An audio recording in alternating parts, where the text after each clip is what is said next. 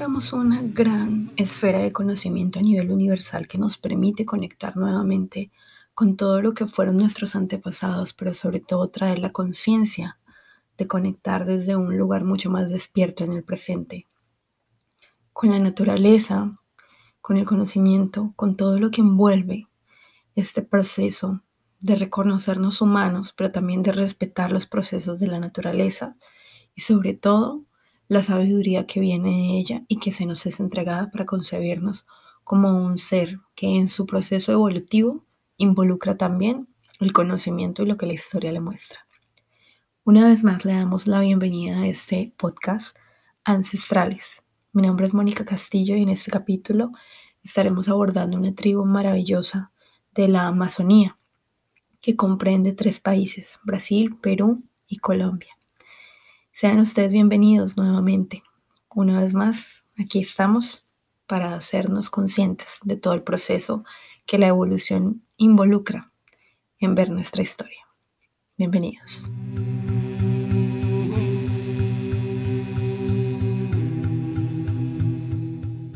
Y llegando a este espacio tenemos la tribu Yagua. Esto es una tribu que se encuentra localizada y su denominación proviene de los pueblos colonos españoles. De estos era una denominación, o sea, los colonos españoles cuando los encuentran, ellos le generan este nombre a esta tribu. Y esta tribu pertenece o tiene su lingüística, pertenece a la descendencia quechua, que es una descendencia ya conocida en todo lo que es el sur de América. La palabra quechua significa jaguar eh, y esto es, pues traduce como sangre o color de la sangre y la expresión que refleja la costumbre de pintarse el cuerpo con achiote y en la autopercepción,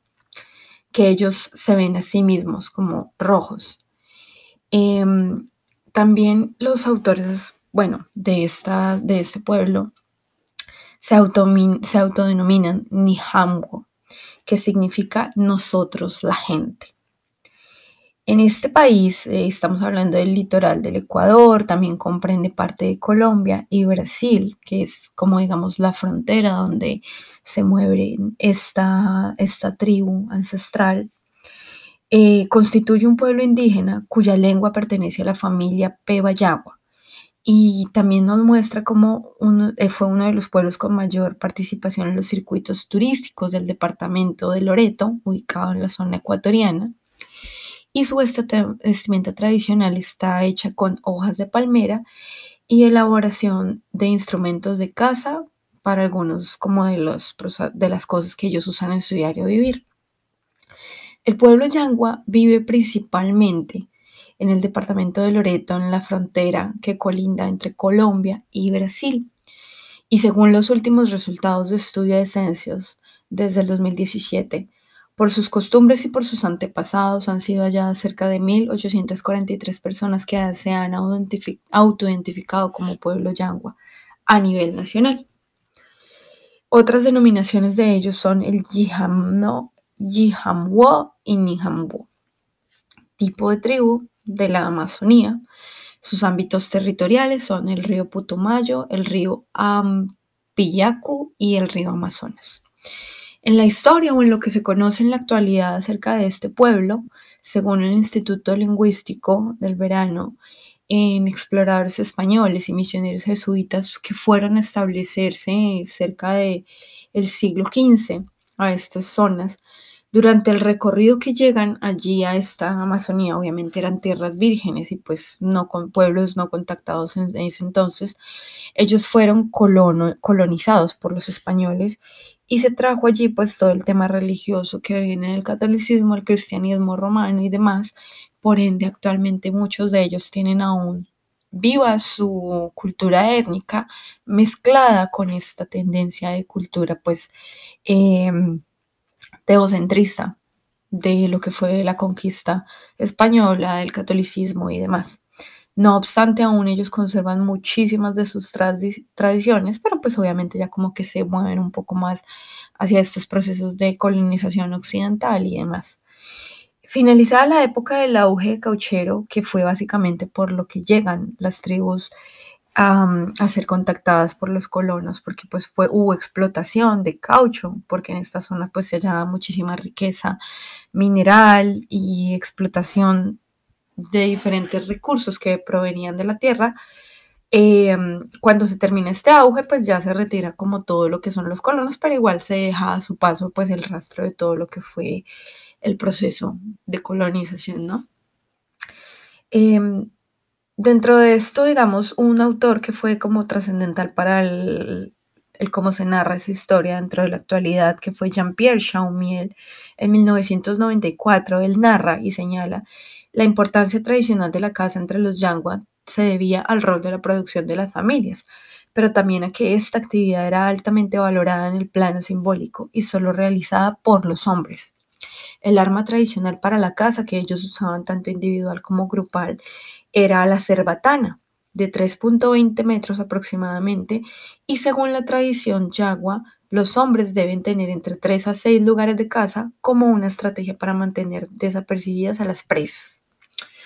Además de la tradicional agricultura de la rosa y la quema, el comercio de maderas, de pieles, de carnes, artesanías ocupó un lugar relativamente importante en la economía yagua sobre todo en su relación con el exterior del ámbito comunal. Actividades que se dan sobre todo a través de intermediarios o patrones. La comercialización de sus productos en ese entonces, como el plátano, las frutas, el arroz y el yute, han llevado a algunas comunidades a la especialización de esta producción y por otra parte a la demanda de las artesanías yaguas que se han incrementado por una mayor presencia de la actividad turística desde los años 80. Actualmente eh, esta tribu, como mencionaba anteriormente, ya, ya se, o sea, ellos aún coexisten desde sus culturas y desde sus tradiciones selváticas y de todo lo que pues deviene de estas tribus que eran no contactadas 50, 70 años atrás, mucho tiempo al día de hoy, pero obviamente por el tema turístico y por la expansión y porque pues ya es mucho más fácil como acceder a estos territorios, aún al día de hoy obviamente muchas tradiciones, pero pues ya están muchísimo más civilizados de alguna forma, no decirlo porque igual pues su civilización se respeta, su cultura, sino como más eh, adheridos a la cultura cívica pues de las grandes ciudades y demás, ¿sí? Como que ya tienen muchas costumbres, aún así algunos de ellos conservan su idioma y demás, pero pues no es como dejarlo de lado. Algo que es muy importante a este punto de resaltar es el tema de la riqueza étnica, es el lenguaje, que es una de las cosas que pues muchas tribus de estas deciden mantener intacto para conservar como esa conexión tan importante con sus raíces y justamente pues una de las más importantes además de las hábitats de, de su entorno es su lenguaje que es lo que les permite de alguna forma como mantenerse en la raíz de su pertenencia ancestral. Entonces, aquí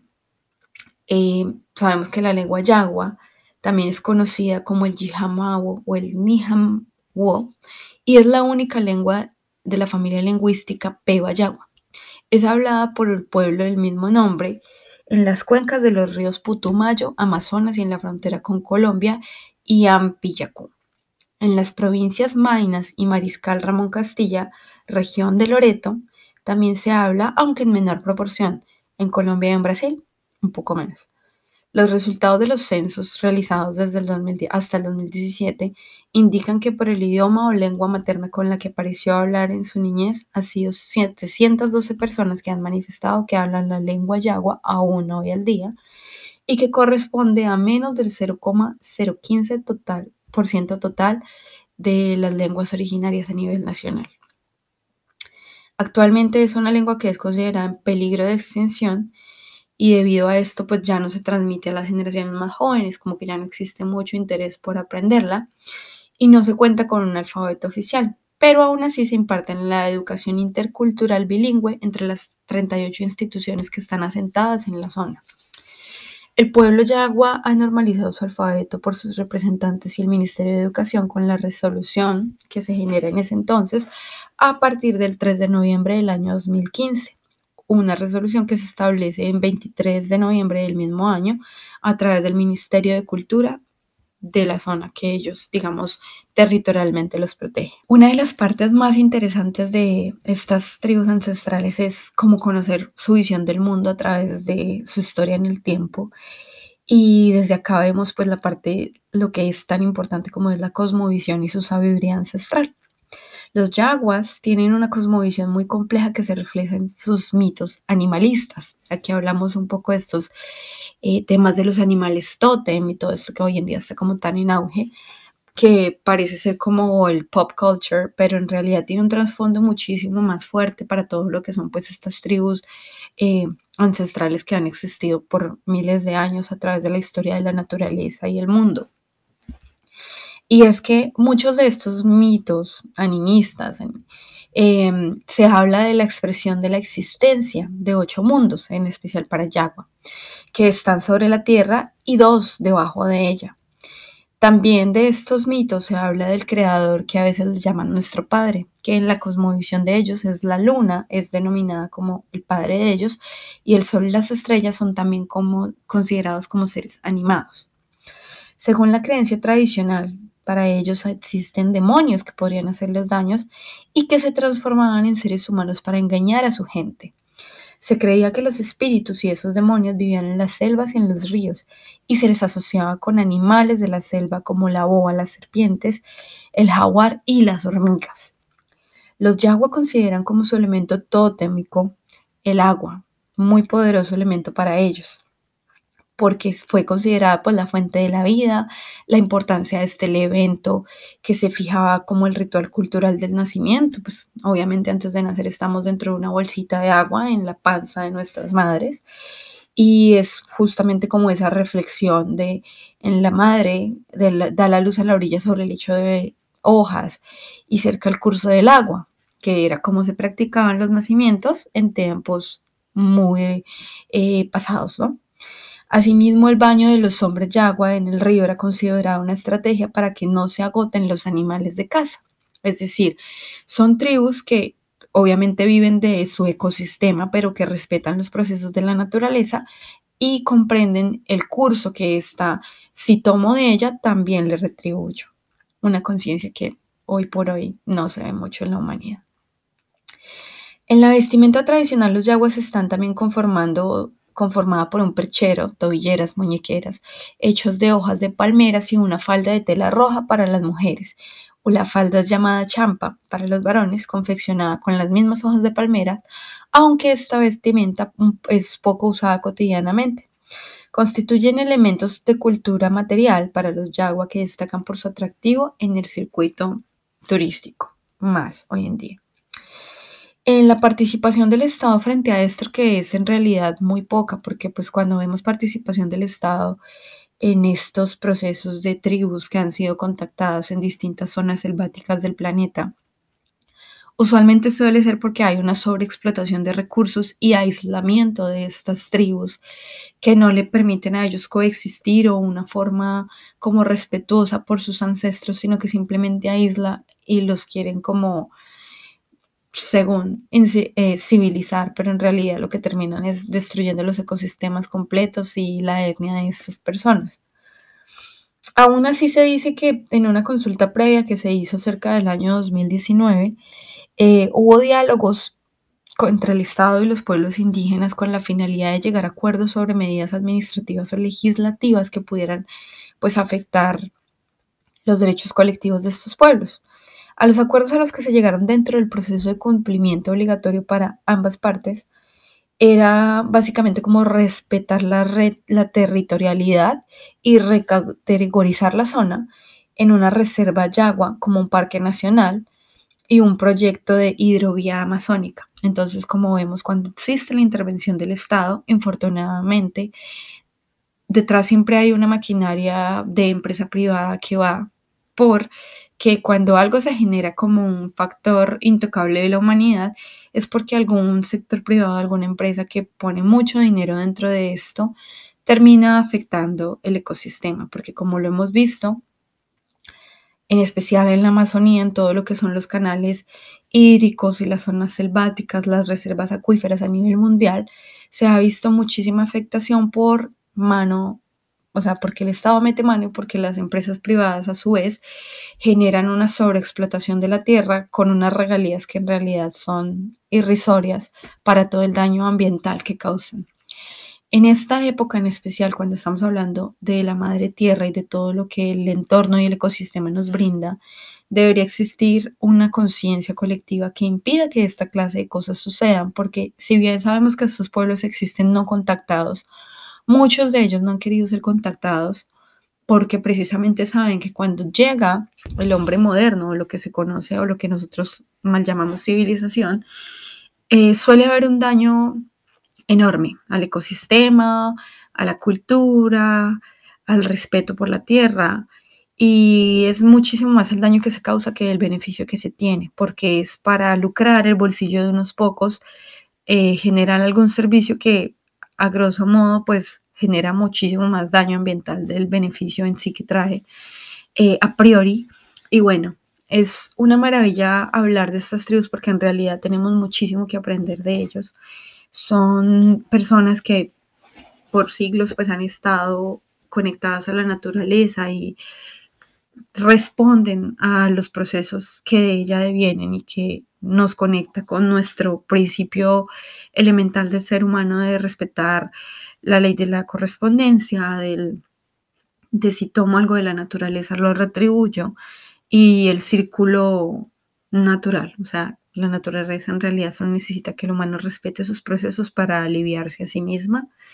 Y bueno, es un gusto haber estado con ustedes en un episodio más de Ancestrales. Volver por acá en estos espacios en realidad me genera mucho gozo saber que estamos dando cada día a conocer desde una perspectiva muchísimo más em, diversa, y obviamente respetando todo lo que estas etnias tienen por mostrarnos